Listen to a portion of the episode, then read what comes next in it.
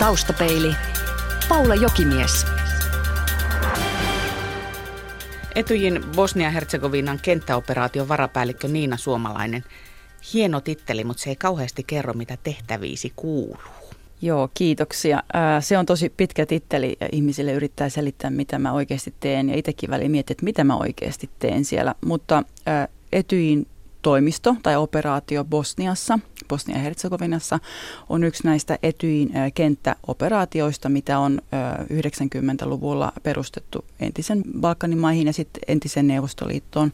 Se, mitä me siellä alusta lähti ollaan oltu tekemässä, on ollut jälleenrakennusta sodan jälkeen, sovittelutyötä, hyvän hallinnon ja oikeusvaltioperiaatteiden edistämistä. Ja, eli meillä on ihan hankkeita meidän järjestöllä ympäri maata ja sitten meillä on tämmöistä niin kuin ihan yhteydenpitoa paikallisten toimijoiden, poliitikkojen, järjestöjen kanssa. Ja sitten tietysti ää, välillä ollaan ihan niin kuin jopa sovitellaan ää, paikallisia tai sitten niin kuin kansallisen tason kiistoja. Et kaikkea tätä, ja mä olen tämän operaation varapäällikkö. Meillä on siellä tällä hetkellä 370 henkiä ja 11 kenttätoimistoa ympäri maata. Eli mä yritän niin kuin johtaa ja paimentaa ja meidän päällikön kanssa niin kuin ohjata sitä porukkaa ja sitä työtä oikeaan suuntaan. Mutta jos sua kutsuisi sovittelijaksi, niin se olisi vähän liian kapea nimike. Joo, tämä sovittelija on ihan mahtava termi ja tota, mä itse jotenkin koen, että mä en ole ehkä vielä, en ole ylennyt sille tasolle.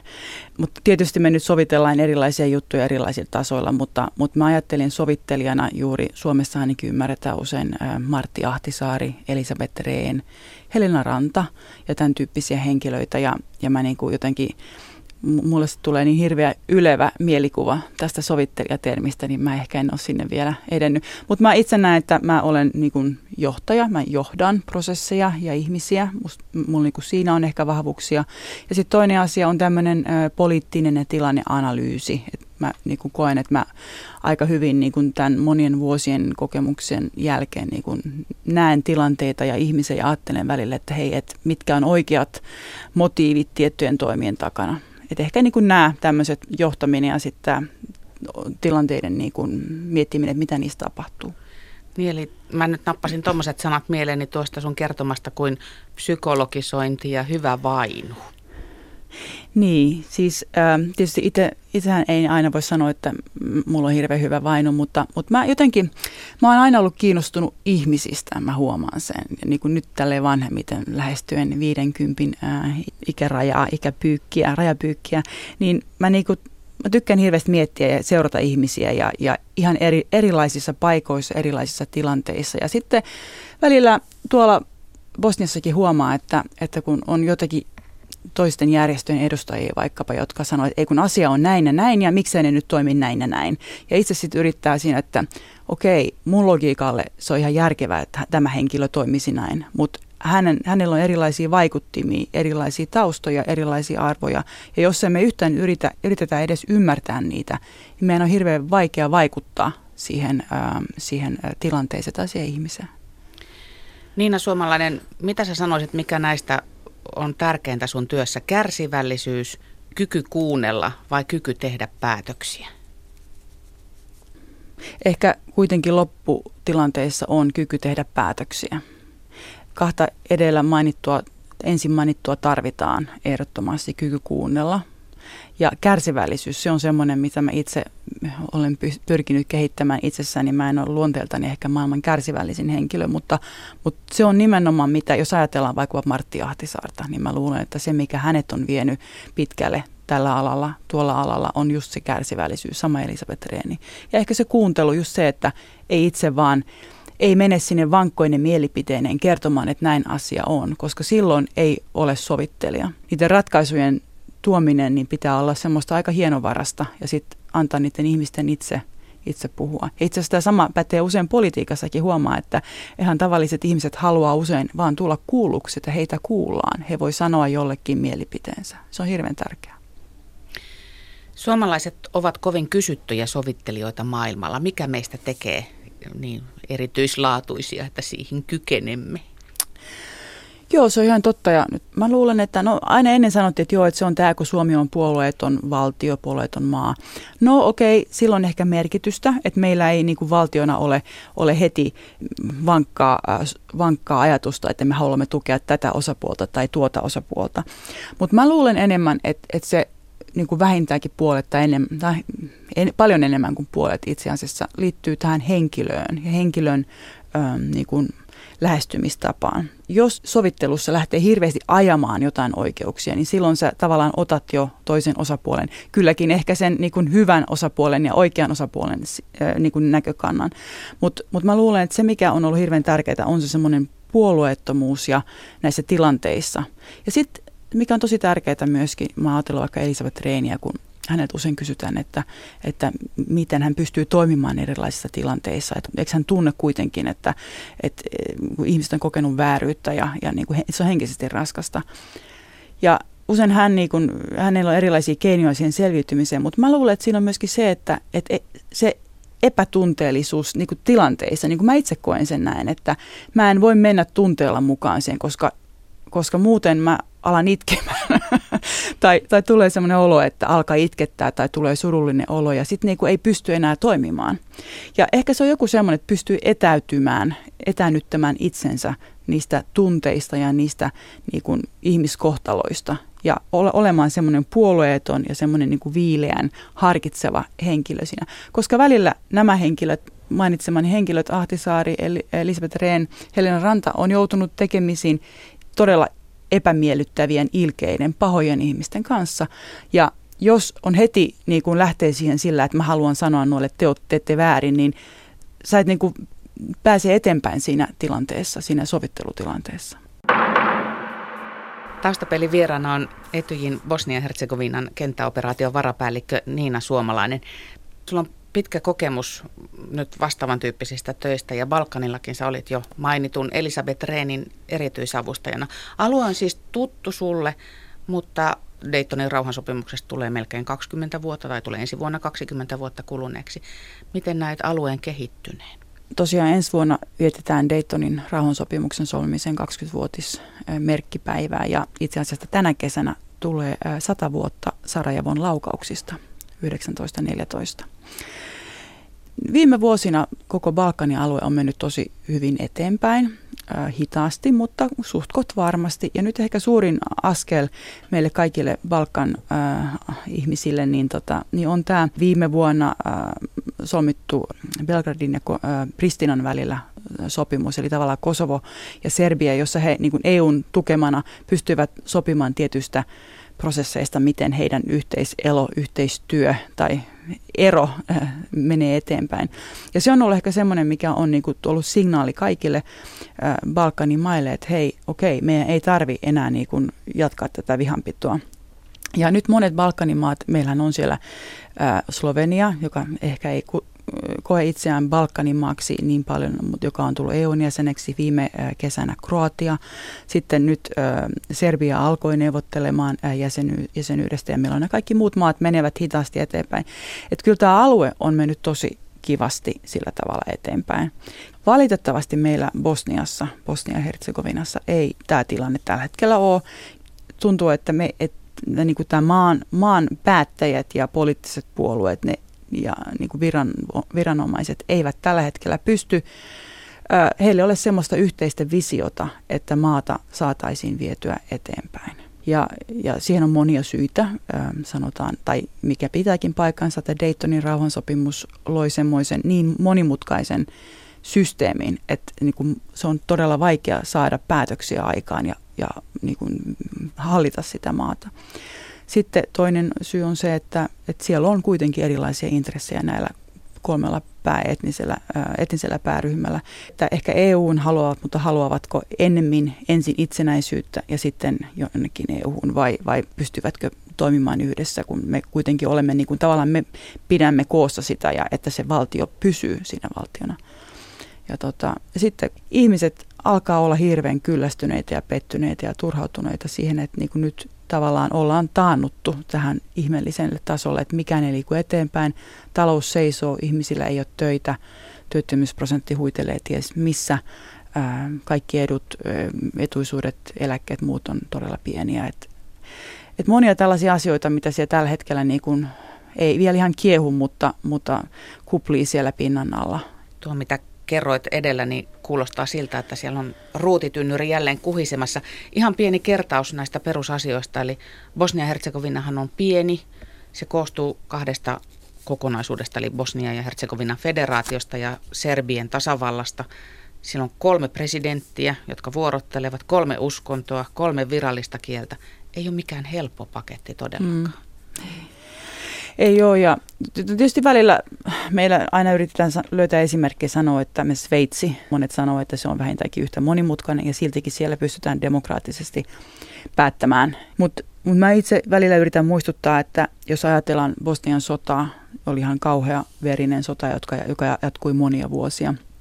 Ja siitä on todellakin päättymisestä ensi vuonna 20 vuotta oli joku syy, minkä takia se sota syttyi. Et se, mikä, mitä siinä sodassa, niin kun, mitä siinä lietsottiin ja mihin niin kun, mielialoihin ja kansallismielisyyteen siinä päästi, niin niitä on vielä jäljellä niitä tuntemuksia jopa tavallisessa kansassa. Ei ehkä välttämättä väkivaltaisia, mutta jos menee kysymään vaikka Republika Serbskan eli Serbitasavallan puolelle maaseudulle, että mikä teidän etninen ryhmä ja minkä maan jäseniä olette, niin aika usein voi tulla tai tulee vastaus, että olemme Serbeä ja olemme Serbitasavallan kansalaisia. Toki, mutta heidän niin kuin se Bosnia on se ylätaso sitten. Ja ja kroattien kannalta on ehkä vähän sama juttu, että, että siellä on kuitenkin ihmisten identiteetti ehkä niin kuin silloin sodan aikana se lähti liikkeelle ja nyt sitä niin kuin, ehkä vieläkin niin kuin ollaan, että mikä se identiteetti on ja sitä pitää vahvistaa tietyllä tavalla. Jos ajatellaan tuota aikaperspektiiviä, että joku voi sanoa, että Daytonin rauhansopimuksesta on jo 20 vuotta, mutta sitten toisaalta ajatellen siitähän on vasta se 20 vuotta. Jos mietitään mm. oman maamme historiaa, mm. niin nyt vasta puhutaan meidän kansalaissodan aikaisista tapahtumista, puhumattakaan sitten toisen maailmansodan tapahtumista, että mitä, mitä rintamalla on koettu ja nähty, niin täytyyhän siellä olla aikamoiset, jos nyt ei sitä vihanpitoa, niin kuin sanot, niin ei välttämättä sitä, mutta semmoista epäoikeudenmukaisuuden kokemusta ja todellakin sitä identiteetin hakemista ja sellaista. Tähän on kovin lyhyt aika vielä niin julman ja raan sodan jälkeen. Mm.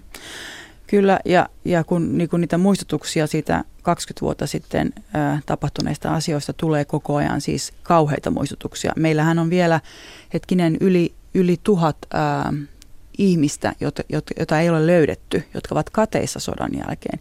Ja nyt esimerkiksi viime vuonna löydettiin, niin kuin tuntuu käsittämättömälle, viime vuonna löydettiin tämmöinen Tomas, Tomasitsan joukkohauta Pohjois-Bosniasta, eli niin kuin alueelta, jossa on lähes 500 ihmistä haudattuna 10 metrin syvyyteen. Ja ajatellaan, että se löytyy, että sitä niin kuin ei ole löydetty.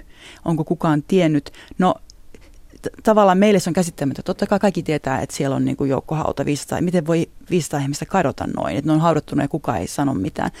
Mutta ne on sinne alueelle tietty, tiettynä ajanjaksona on siltä alueelta, niin kun, kun nämä ihmiset on murhattu eri paikkoihin, heitähän on siirrelty eri paikkoihin.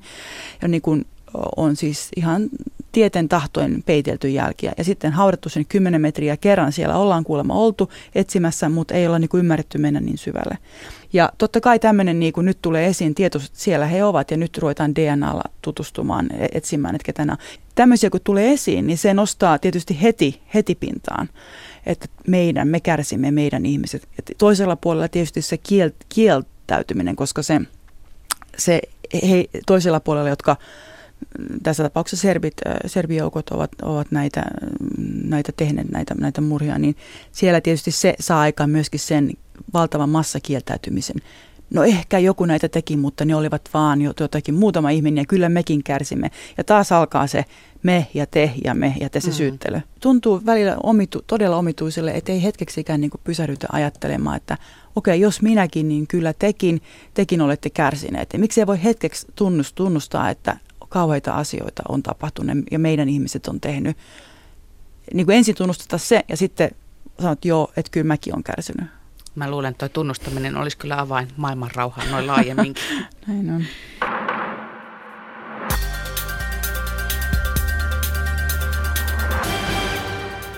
Taustapelin vieraana on Etyjin Bosnia-Herzegovinan kenttäoperaation varapäällikkö Niina Suomalainen.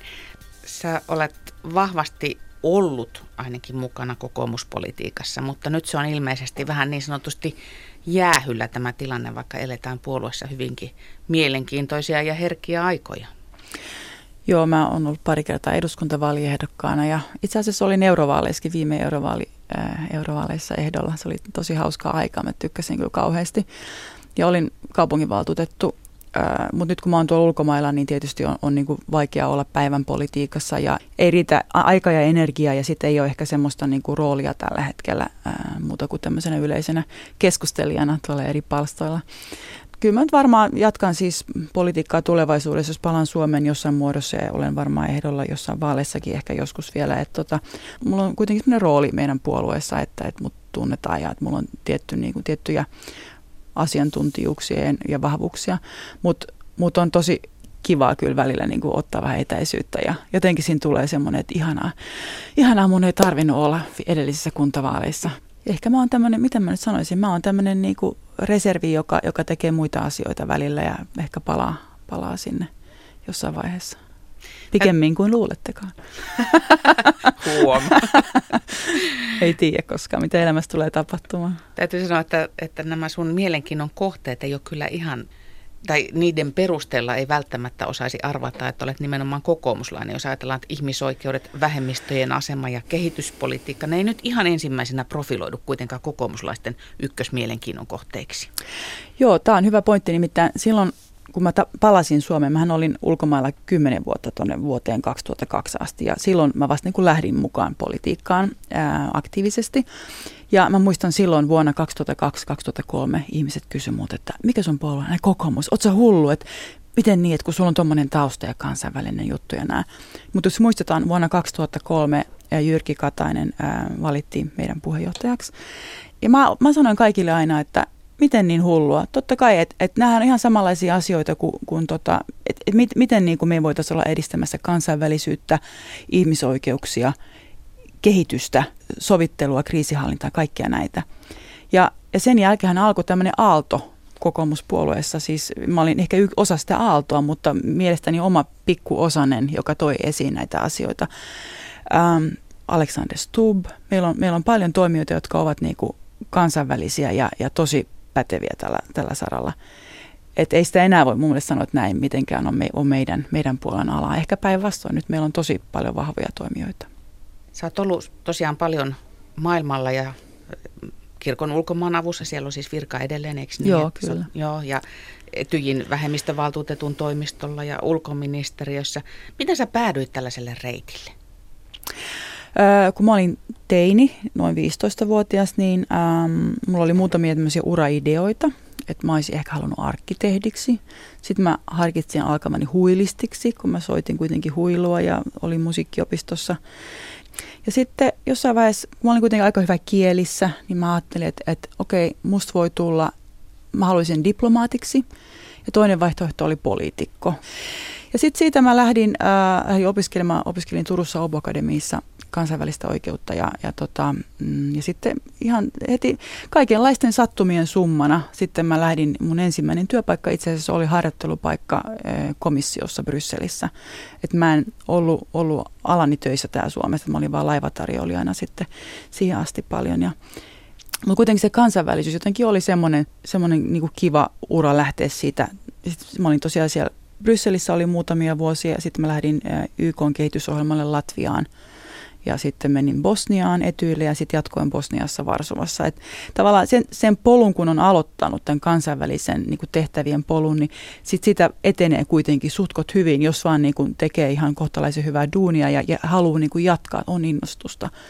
Ja sitten huomasin, että tämä on nyt se mun urajuttu, että kyllä mä todellakin, niin kuin mä sanoin, mä välillä palasin Suomeen ja, ja on täällä sitten ollut, on kotia ja, ja työtä, mutta mut jotenkin toi, ää, nyt kun mä oon takaisin tuolla ulkomailla, niin kyllä mä huomaan, että kyllä se on se tosi kiva ja mahtavaa, että, että aina on erilaisia asioita, että ei ole tylsiä päiviä hirveän monta. No kun sanoit, että sillä uralla voi kohtalaisen hyvin edetä, niin mikä se määränpää sitten on? Joo, no, no siis nyt mä oon tavallaan nyt mä pääsin tuolle management, niin kuin senior management-tasolle ää, tuolla järjestöissä ja, ja tällä alalla, niin sit tavoite on, on, on niin kuin mullakin kyllä mä huomannut, että olisi niin kuin mielelläni menisin ehkä ja eri tämmöisissä kenttätehtävissä ää, siirtyä niin kuin, ää, niin kuin päällikkötehtäviin, varapäälliköstä päällikkötehtäviin ja muihin tällaisiin, että mahdollisesti YK tai EUn kriisihallintapuolella tai etyilläkin on, voi jatkaa vielä jonkun. Et, et se on niinku semmoinen suunta, mutta ei mulla ole hirveän tarkkaa kuvaa, että mä nyt Sä et ole tehnyt urasuunnitelmaa, että tämä on seuraava polku. Ei, ei. Kun mä, jos mä teen, niin sitten mä kohta hyppään sitä syrjää hetkeksi. Niin tota, mä olin nimittäin opintovapaakin pari vuotta sitten. Mutta, että, mutta kyllä mä luulen, että tämä nyt on yksi sellainen asia, mitä mä haluaisin, äh, haluaisin jatkaa, jatkaa elämässäni, tämä kansainvälinen ura niin kutsutusti. Liittyykö tuo opintovapaa musiikki? Se liittyy musiikkiin, joo. Joo, sä oot vähän, vähän enemmän tällainen hieman innokkaampi musiikin harrastaja kuin keskiverto karaokekävijä. Joo. Voisi sanoa, että sulla olisi niin kuin ammatti plakkarissa, jos haluaisit siirtyä. Mulla on ammattitutkinto, mulla on musiikin ammattitutkinto. Joo, siis musiikki on, on tosi ihanaa. Mä kun mä sanoin, mä nuorena harrastin huilunsoittoa paljon ja tota, sitten mä olin aika, niin sitten mä opiskeluaikana niin aloin soittamaan afonia ja saksofonia ja soitin sitten opiskelijaorkestereissa ja sitten mun tuli joku kymmenen vuoden tauko, että mä en niinku soittanut oikeastaan mitään, kun jotenkin tavallaan sitten noin ulkomaan hommat vei ja ei ollut sopivia paikkoja sit soittaa. Ja nyt tota, sitten mä rupesin tuossa 2000 vuoden 2000 vuosikymmenen lopulla rupesin miettimään, että hei, että mun elämästä puuttuu musiikki, että mä haluan sen takaisin jotenkin. Ja sitten mä ihan hulluttaa, niin hain, hain sitten opiskelijaksi ja tota, olin, olin siis opintovapaalla kaksi vuotta ja opiskelin musiikiteknologiaa ja, ja kyllä mä osaan mä nykyään äänittää ja miksatakin. Mutta sitten mä palasin myöskin näihin soittohommiin, että mä tosiaan soitan, soitan nyt fonia ja huilua ja opettelen vähän pienoa ja, ja musiikkihan on kanssa vähän tämmöinen ala, että siinä on miljoona asiaa, mitä aina voi osata paremmin. Mutta en mä nyt tiedä, tuleeko sitä mun uraa koskaan, koska tota, mä, niinku, semmoinen täydellisyyden tavoittelu, kun katsoo ammattimuusikoita, niin tulee semmoinen olo, että voi en mä ikinä voi olla tommonen. Niin sen takia se on tämmöistä epämääräistä harrastelua, mutta... Tuossa ohi kun tunnustauduit perfektionistiksi. en mä tiedä. Se ehkä on semmoinen, että, että, että nuorempana aina ajattelin, että oli paljon erilaisia estoja. Ajattelin, että voi en mä uskalla mennä puhumaan tuonne julkisesti ja en mä uskalla tehdä tätä ja kun mä en ole täydellinen. Ja muistan silloin ensimmäisiä kertoja, kun mä olin lähtenyt tuon politiikkahommaan mukaan ja piti jakaa omia esitteitä e- ensimmäisissä kuntavaaleissa niin vuonna 2004 kadulla, niin se oli ihan, ihan valtava kynnys. Mä olin ihan kauhuissani, niin kuin Eko kertoi, että mitä jos ne kysyy multa jotain, mitä mä en, osaa, mä, mä en tiedä tai mä en osaa vastata, tai, tai mitä jos joku ei ota mun esitettä, tai mitä jos joku sanoo ilkeästi. Ja mutta tavallaan sitten alkoi tekemään sitä hommaa ja kyllä mä nyt yritän niinku kaikkia kannustaa. E, itse asiassa musiikissa on ollut sama juttu tämä tää tämmöinen, niinku, tämä jats on kuitenkin yksi mun lempi genre niin kutsutusti. Ja mä en ole mikään superhyvä improvisoija, mutta kyllä mä nykyään sitten pyrin niin kuin soittamaan niitä sooloja ja on lähtenyt siihen. Ja se oli toinen, mikä oli ihan valtava kynnys, että apua mä joudun soittamaan ilman nuotteja. Se, se on niin vähän sama kuin julkinen puhuminen tai, tai esiintyminen tai, tai improvisointi. Ne on sama, samantyyppisiä asioita. Että sä voit olla vaan niin hyvä kuin sä itse haluat olla. Että sä vaan lähdet liikkeelle ja sitten sä vaan teet sitä. Et sä välttämättä ole täydellinen, mutta mitä se täydellisyys loppujen lopuksi on? Taustapelin vieraana on Etyjin Bosnia-Herzegovinan kenttäoperaation varapäällikkö Niina Suomalainen. Siellä olet Kymenlaakson tyttöi, Joo. kotoisin Valkealan utista ja edelleen se suunta on se, että kun Suomeen tulet, niin mielellään hakeudut ainakin, ainakin vapaa-aikanasi sinne suuntaan. Joo. Joo, mun, mä oon Utista tosiaan kotoisin, äh, niin kutsuttu Kapiaisen tytär. Isä oli äh, toimiupseeri, äiti oli myymälänhoitaja.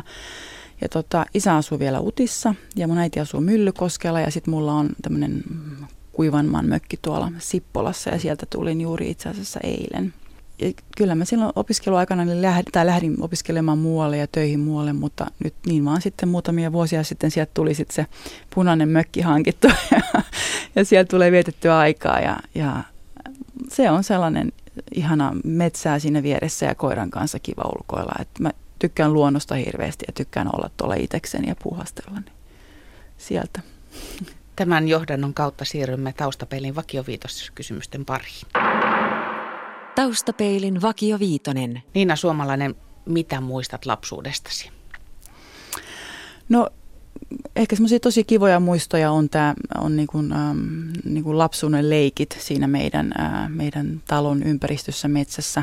Ajeltiin fillareilla Jupiter-pyörillä ja leikittiin, me leikittiin olympialaisia. Mähän on ainut lapsi mun perheessä, mutta mun perheessä kasvoi kaksi kasvatisisarta. He ja sitten ää, na- naapurin pojat, niin siellä me sitten juostiin ja ympäri, ympäri metsiä ja ajeltiin pyörillä ja kaikkea. Et se, semmoinen tosi niin kuin lämmin kuva, vapaa, vapaassa, vapaasti sai tehdä mitä, mitä halusi ja, ja tulla kotiin syömään ja näin. Paras ja pahin luonteen piirteesi? Parasta, nyt tietysti joku muu voi ehkä sanoa, että mikä se paras on, mutta mä, mä itse niin kuin arvostan hirveästi mun omaa itsenäisyyttäni. Ja, ja kuitenkin niin kuin tietysti joku voi sanoa, että, että onko se niin kuin liian, meneekö se itsekyydeksi, jos on liian itsenäinen, mutta kyllä mä oon huomannut, että kyllä mä tarvitsen toisia ihmisiä, mutta jotenkin mulle on tosi tärkeää, että mä niin kuin itse pystyn vapaasti päättämään, mitä mä teen elämässäni ja, ja mitä mä sanon, mitä mä kirjoitan. Että et semmoinen, mitä mä niin kuin vaalin tosi paljon. Pahin luonteenpiirre, niin, tota, niin mulla on tämmöisiä kä-alkuisia sanoja, että mä, mä oon aika kärsimätön ja ja tota, mä saatan olla joskus vähän kärkevä. ja sitten valitettavasti mä saatan olla joskus vähän kärttyineen. Ja tota, ehkä tätä viimeistä varsinkin mä yritän, on yrittänyt viime tai vuosien aikana saada aisoihin. Ja kyllä mä luulen, että mä oon vanhemmiten nyt vähän niin kuin rauhoittunut. Että et jos mulla on huono päivä tai huono hetki, niin mä oon tajunnut, että et ei sen tarvitse niin kuin olla, ei se ole toisten pika useimmiten. Millaisten ihmisten seurassa viihdyt? mä viihdyn semmoisten ihmisten seurassa, jotka on niinku rentoja ja, ja vapaita ja, ja voidaan höpistä niitä näitä. Ja, ja kyllä sen huomaa, että kun viettää työaikaansa paljon koko ajan erilaisten ihmisten kanssa, niin et varsinkin tuossa Sarajevossa, niin sitten kotona niin kuin haluaa ehkä olla enemmän omissa oloissaan yksin. Mutta sitten huomaa, että kun tulee tänne Suomeen varsinkin ja muutamia muuallakin on tosi hyviä, tosi hyviä ystäviä. Että ne on tosi semmoisia niin rentoja ja ei nipota ja ei puhuta politiikkaa, ei puhuta, ei puhuta välttämättä mistä, mitään niin kuin hirveän asiapitosta, vaan niitä näitä rentoja ihmisten kanssa. Missä olet mielestäsi onnistunut parhaiten? Mä en oikein tiedä. Ehkä, ehkä mun, mun mieli, mielenkiinnon kohteita on jakautu niin monen eri suuntaan, mutta, mutta yksi asia, mitä mä toivon, että mä onnistun, on semmoinen niin kuin – arvojen, tiettyjen arvojen ja tietyn niin kuin inhimillisyyden ja ihmis, ihmisläheisyyden niin kuin edistäminen sekä omassa puolueessa sekä työpaikallani sekä tuttujen kesken ja, ja ehkä niin kuin julkisestikin. Et, et tota, mä en tiedä, onko siinä onnistunut ja miten sitä ylipäänsä voi mitata, että siinä olisi onnistunut, mutta, mutta se on ehkä semmoinen asia, mitä mä haluan ajaa. Että mä nostan erilaisia asioita esille ja, ja, ja yritän saada ihmisiä niin olemaan inhimillisiä ja ihmismäisiä. Viimeiseksi, millainen on toistaiseksi toteutumaton haaveesi? No kyllä se varmaan liittyy tuohon musiikkiin, että, että kyllä mä, niin, musta olisi ihan mahtavaa, että mulla olisi niin kuin oma, oma bändit. Mulla on ollut muutamia ryhmiä, missä mä oon esi- siis esiinnyt ja soitan ja näin, mutta mulla olisi semmoinen oma pieni ryhmä ja, ja me soitettaisiin ja sovitettaisiin mun omia biisejä ja sitten siellä mä soloilisin ja me esiinnyttäisiin. Ja, että kyllä se liittyy tä, tämmöinen niin suuri haave tulevaisuuteen musiikin alalla ja varmaan jossain määrin se on ihan toteutettavissa, mutta, mutta tota, missä määrin niin se jää nähtäväksi. Onko nimi jo valmiina? Ei, mulla ole. mulla on kyllä taiteilijan nimi mun, mun nettiprojekteilla, se on tämmöinen Miss Infinity. Mutta luulen, että tota, ei, ei ole bändille nimeä vielä. Katsotaan. Se on varmaan joku projekti. Tämmöinen voisi olla, että Sarajevo Helsinki Productions. Tämmöinen voisi olla aika hyvä. Yle.fi kautta taustapeili. Yle. Radio Suomi.